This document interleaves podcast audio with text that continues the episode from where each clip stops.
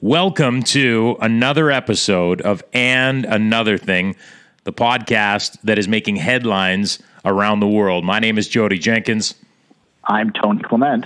And Tony, we are socially distant. Oh, sorry, physical distancing. I, I always forget yes, that. Physical. Not, we're, we're, still, we're, very social, but we're physically dis- distancing. That's right. And I want to start the show off with a couple controversial things before we get to our guests. This this will be pretty quick.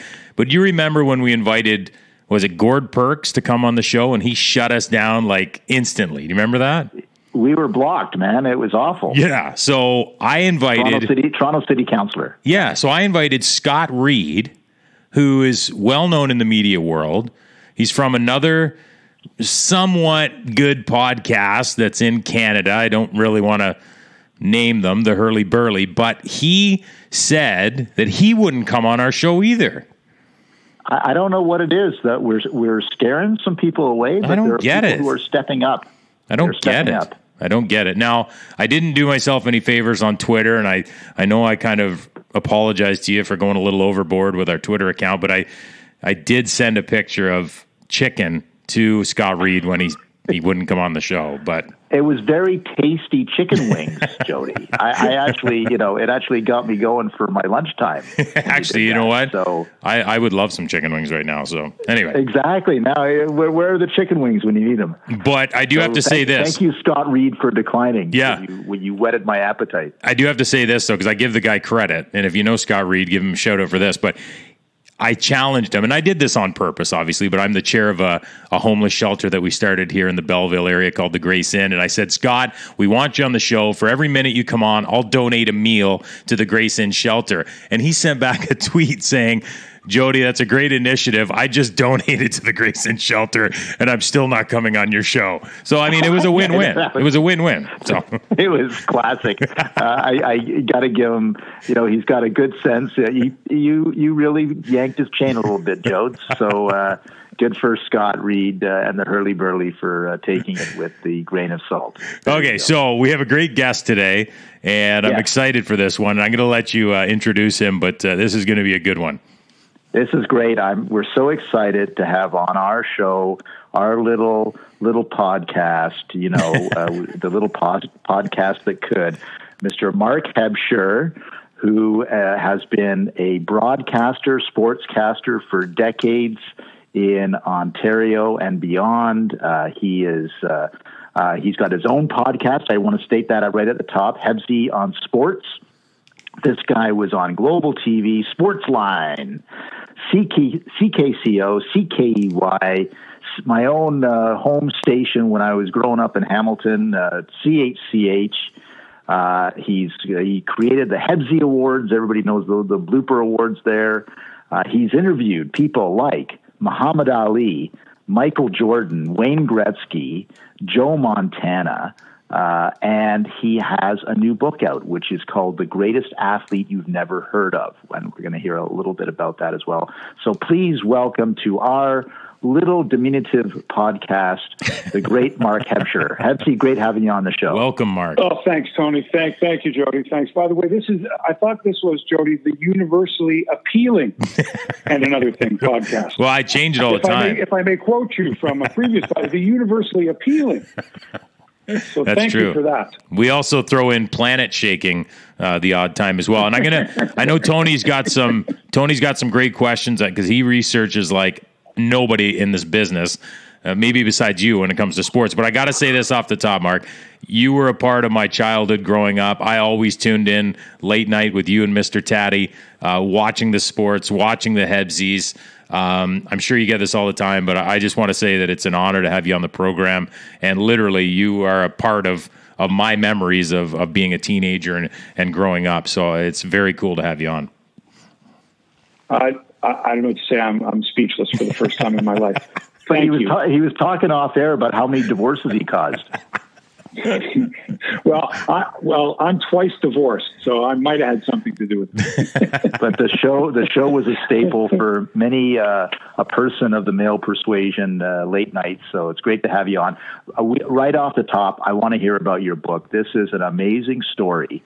uh, of Canada's first Olympic gold medalist. And bravo for you, uh, props to you for digging this story out. Tell us about the greatest athlete we've never heard of. I like to watch cop shows, detective shows, you know, legal shows. I, I like the investigating part of things. So when my, at the time, teenage son says to me, Hey, dad, who was the first Canadian to win an, uh, an Olympic gold medal? I'm like, Yeah, Etienne Desmarteau, 1904. Go away, kid, you bother me. And he says, No. According to the Canadian Book of Trivia, it's George Orton. To which I said, Who? Who? to which he started to laugh. To say, You of all people, Mr. Sports Know It All, I know everything about Canadian sports history, blah, blah, blah, don't know it. And him and his teenage friends started to laugh at me. Now you know that if you're an expert on something and now people are making fun of you, you are you've got to do something about it. It's humiliating and embarrassing. Not good. It's not good. no. So of course, I run right to Google. I put in George Orton. How could I have never heard of this guy before? And not a lot written about the guy at all. I'm going, how can how can this be? How could he have won a gold medal? How, and now I'm doing detective work. Now I'm I'm, you know, I'm going to uh, to the Tor- Toronto uh, Reference Library and I'm looking up microfilm, microfiche, old newspaper articles from the 1890s, and every day I'm finding something new about this particular fellow that is am- amazing to me, shocking to me, remarkable. And I started wondering, I wonder what happened to his gold medal, his Olympic gold medal.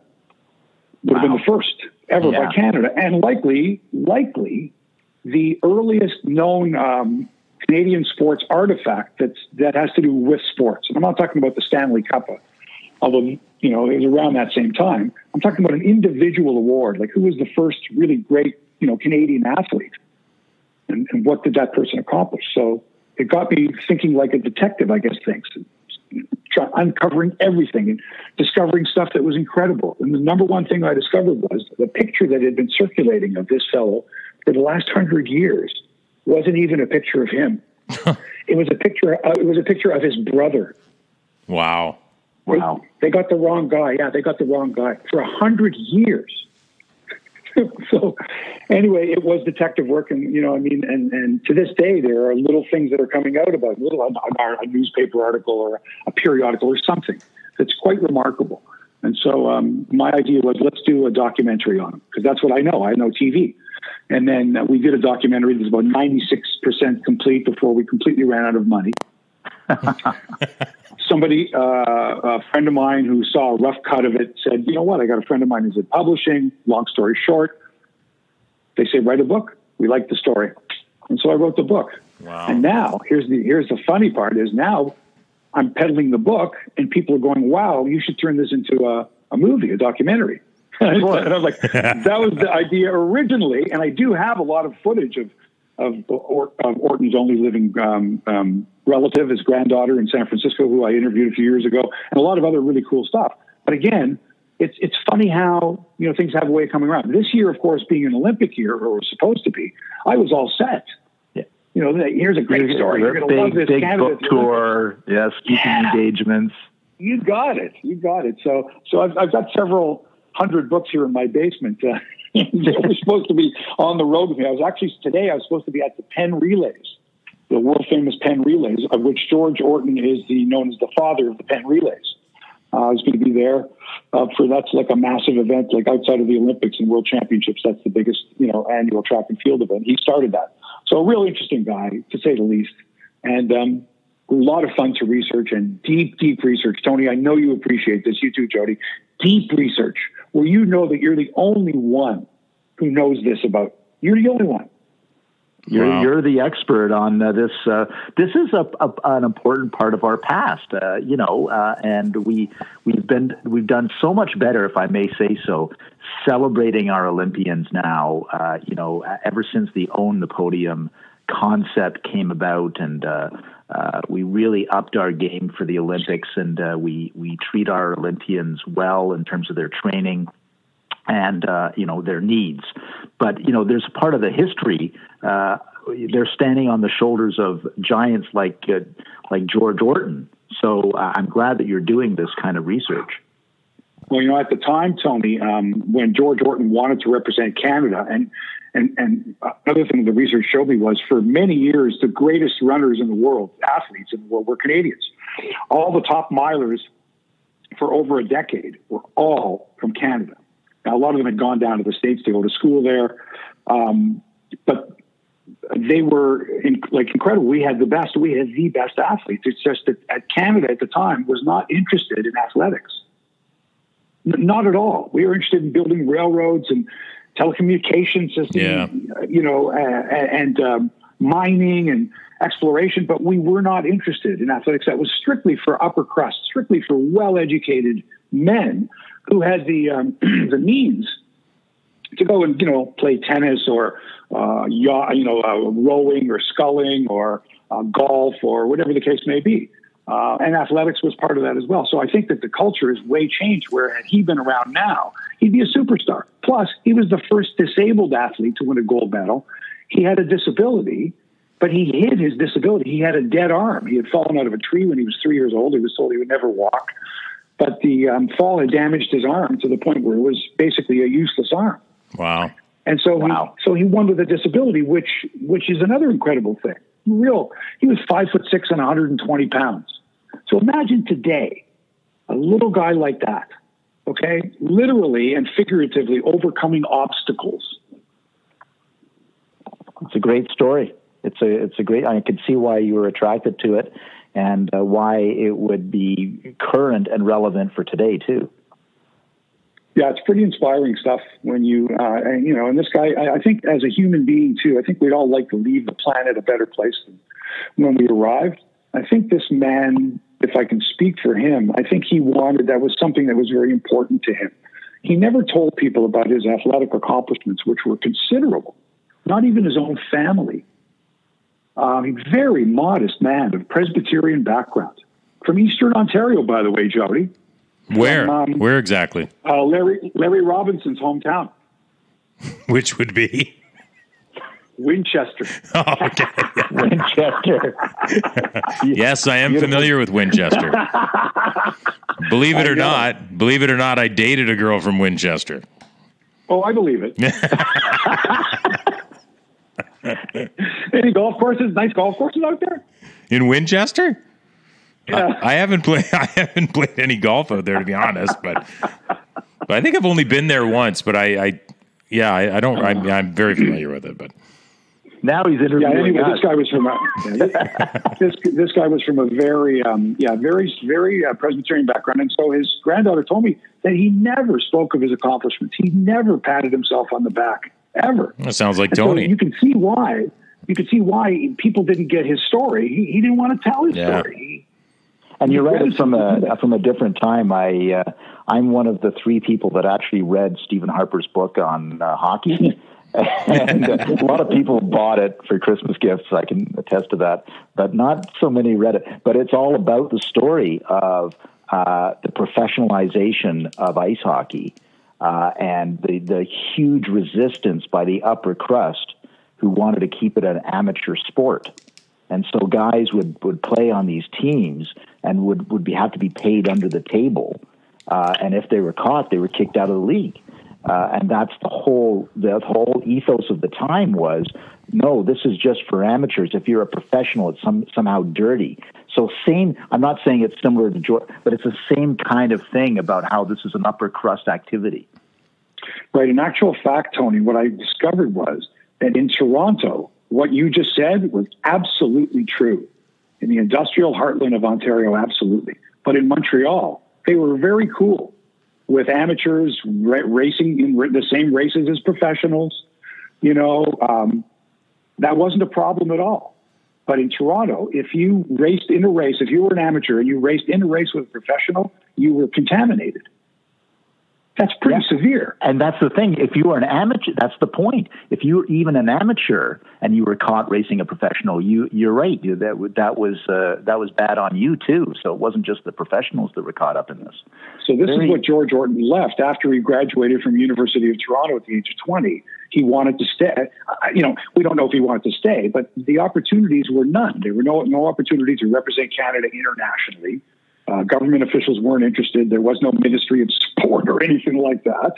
There was no Amateur Sports Association, um, except for the Canadian uh, Athletic Association, which was pretty small and, and didn't have much money or anything like that. Certainly, they couldn't support paying expenses for an athlete or athletes to go and travel abroad. But um, so was lots of opportunity. Now, nowadays, everybody accepts that. Back then, you were considered to be, you know, like a Benedict Arnold. God forbid you should leave Canada to go to the United States uh, with those, you know, those bastards that beat that that uh, that, that that fought the British. Well, and when we had that case. Uh, recent, wasn't there a, a, a bobsleigh? Uh, uh, Kaillie Humphries, who who uh, defected, for lack of a better word, and there was a lot of opprobrium on her for doing that, right? Still is Kaillie Humphries, absolutely. Yeah. She went and, uh, and she joined the United States team. Yeah, no, it's not. It's not cool. It's not cool. What do you think you about think our? So? I think I, I, would argue on that. I, I, don't know, Tony. I think we would all do the same thing. Yeah, I mean, yeah. we're not thumbing our nose at our country, but if there was an opportunity to uh, compete internationally and you couldn't for your country for whatever reason, uh, well, why not? If you're that good and you can represent another country, we allow it. We allow people to come to Canada, get Canadian citizenship, and win gold medals for it. That speed oh, skater from oh, and and the uh, here's a fun fact for our listeners sometimes the Canadian citizenship, citizenship is expedited by the government. No. I'm telling you, because they can do it by order in council, and make you a citizen, bam, just like that, snap of the fingers. Right, so, to, win, to win Olympic gold or for athletic. You got it, my friend. That's uh, maybe a little dirty little secret, but it's it's uh, the God's honest truth. So there's uh, there. You're right. There's a somehow a disconnect between how we perceive. And you know you you know being of a certain age as I perhaps a little bit younger but you know when the NHL was uh, importing uh, Czechs and uh, Slovaks and uh, you know Net- Vaclav Nedomansky and uh, all these guys it was you know come on over to the freedom of the NHL to get paid big bucks. We, none of us had any problem with that no, and then of course once that opened the door to the top players like the Stastny brothers when they came to Quebec in the uh, in the early '80s, around in 1980, in fact, that's when it was like, wow, we got there's some really good hockey players around the world that are allowed to come here. Uh, exactly, and it's it's a, it improved the game. The game. Oh, did it ever? Did it ever? Know, we would never have seen. I mean, Ovechkin. Watching Ovechkin play all these years, can you imagine if we weren't allowed to see him because he was Russian? No. How ridiculous. And also the fact that we never got to see a lot of the players in their prime. Very much like the Negro leagues of baseball. We never got to see, the major leagues never got to see the really great players. They got to see Satchel Paige when he was in his 40s. But I think the same thing, we never in the NHL, it was a 16 league, and even when it was a 12 team league, we never got to see the great international players in their prime. It's a shame. No, and then there was the occasional uh, Canada Russia series. I I happened to watch uh, as part of my uh, COVID stay at home entertainment. I watched the Central Red Army game against the Montreal Canadiens on New Year's Eve, 1975. I had a I have a DVD of that, and to see Kharlamov and Yakushev and and Tretiak, of course, who uh, was one of the best goalies of all time uh, on the ice with the the, the, the top tier Montreal Canadiens uh, was uh, you know it's still a good game. It, it, it, aged well. Is what I'm trying to say. Yeah, you're right. It's an excellent example of how hockey should be played. So come on, Jodie, you got some questions. Oh, sorry. Is the Tony Clement show still going, or can I ask a question? no, Mark. There's plenty I, of me to go, Jodie. There's plenty of me to go around. Mark, uh, I don't want to take up a ton of your time, but I would like to ask some questions about your thoughts on the current state of sports. Uh, given COVID nineteen, I mean, I think we'd be remiss if we didn't talk about it because it is the biggest thing going. Um, but I mean, I, would be interested. There's been so many things thrown around, for example, with Major League Baseball, and I know your uh, history with the sport and covering it and, and everything. Uh, what's your take on how they should approach this? you know what's important here obviously money plays a big role in all this but i'd be curious to know if if hebsy could set up a perfect scenario for the major league baseball season what would it look like well, that's an you know. Can I get back to you in a couple of weeks? And that's an assignment. that's a that's that's a finals exam. That's a thesis. It is. They, I don't think there's a way of fitting that, you know, uh, I know, you know, it would be great to be able to go, here's the nice, here's a tailor made answer to that. But there's just so many things that are involved in so many different jurisdictions. Uh, and I, I, hate to use the expression red tape, but I would think that there would be, man, there's just a, so much to consider. I can only speak personally for myself. Is for the first while, I really, really missed it. And now I don't miss it so much because I've gotten into a different type of a routine. And I believe that when the time comes, that magical day when the doors are fully open, go ahead, do what you want to do. I think a lot of people will resist going to games. Really? Spending, wow. Uh, be, being in close being in close quarters with other people. Um, you know, and, and obviously we have to see how this plays out. I can say one thing now, and for all I know, this pandemic can come back in the fall, like it did in 1918, like the experts are saying, and it could be two years before any even sense of quote normalcy. And even then, the idea of a human being that spent six months, a year, whatever it was, in basic quarantine, and now being told, go ahead if you want, sit next to, not next to, sit and stand in close proximity to all these people like you used to before. I just think a lot of people are going to go, you know, you know what? I've learned to get along in my life without having to do this. I'm okay with uh, virtual parties or keeping my distance or something like that. And having said that, I think it's going to have a real effect on sports. My concern is it's going to have a real effect on youth sports. Yeah. And kids mm-hmm. are not going to have the opportunity. Yeah. Never mind the professionals. We, you, we, you know as well as I do. We could all get along. We yeah. can all reinvent.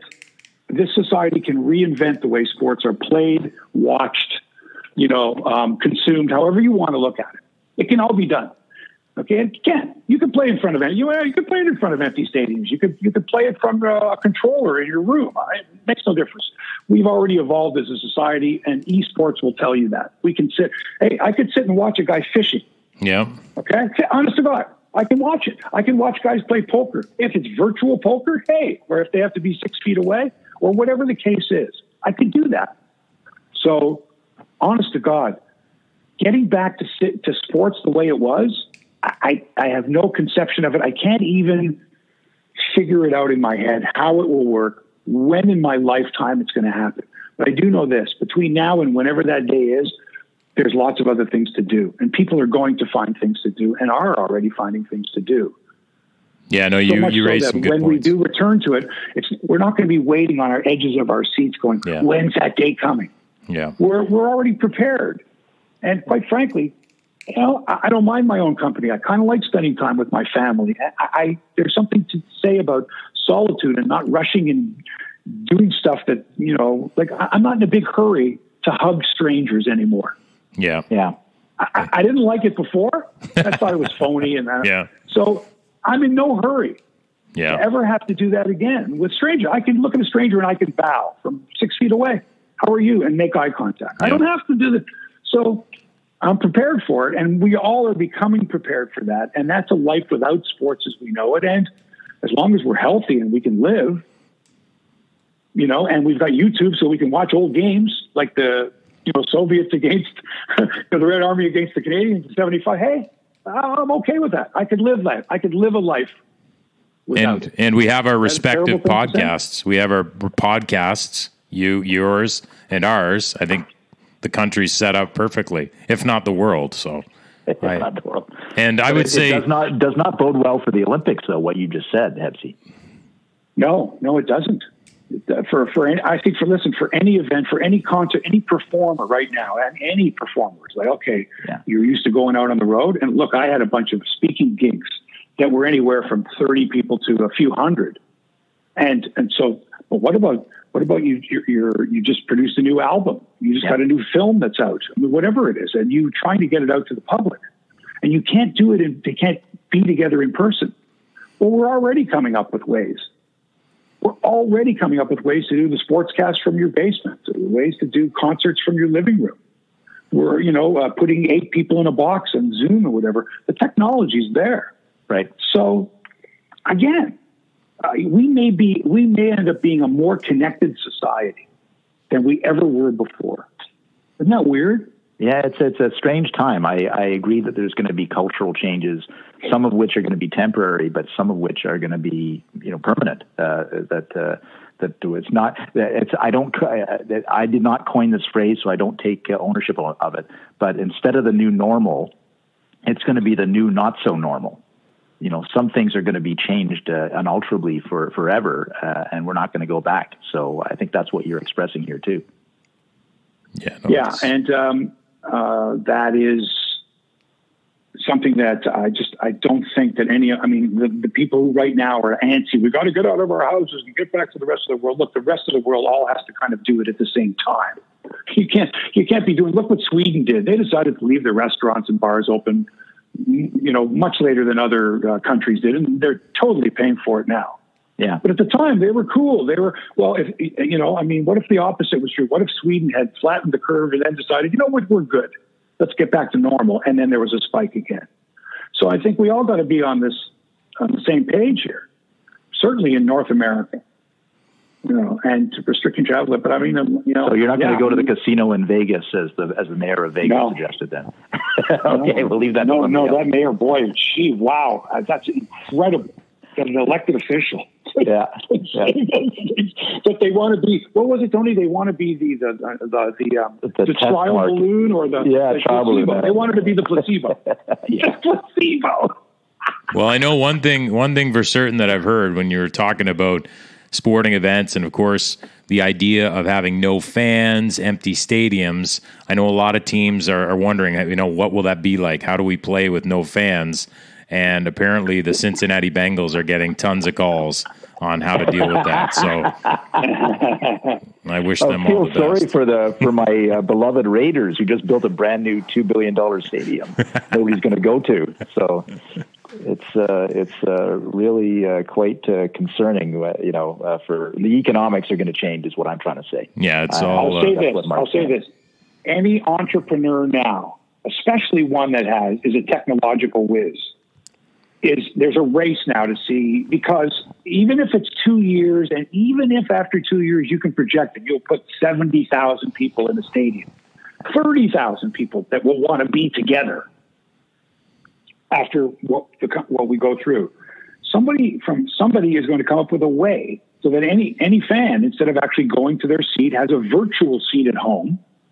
That's part of it, and feels as if they're actually in the action. And the players get the response that they might get if there were actually seventy thousand people there through That's the great. jumbotron system or whatever. So someone is developing that because we know that there are already in the television world. Look what they've done with this Michael Jordan documentary. They said, listen, we have to run it on Sunday nights every Sunday, like it's a big ticket event because there's nothing else going on. Yeah, yeah. Uh, so they're going to re- they released this documentary early and they're running it every Sunday. So they so people are now racing to at what point can we honestly say yes we can have a football game here with no fans in the stands, virtual whatever the case, enough distancing right that there isn't enough of a um, a risk going on, and everyone else from the comfort of their own home can enjoy the experience.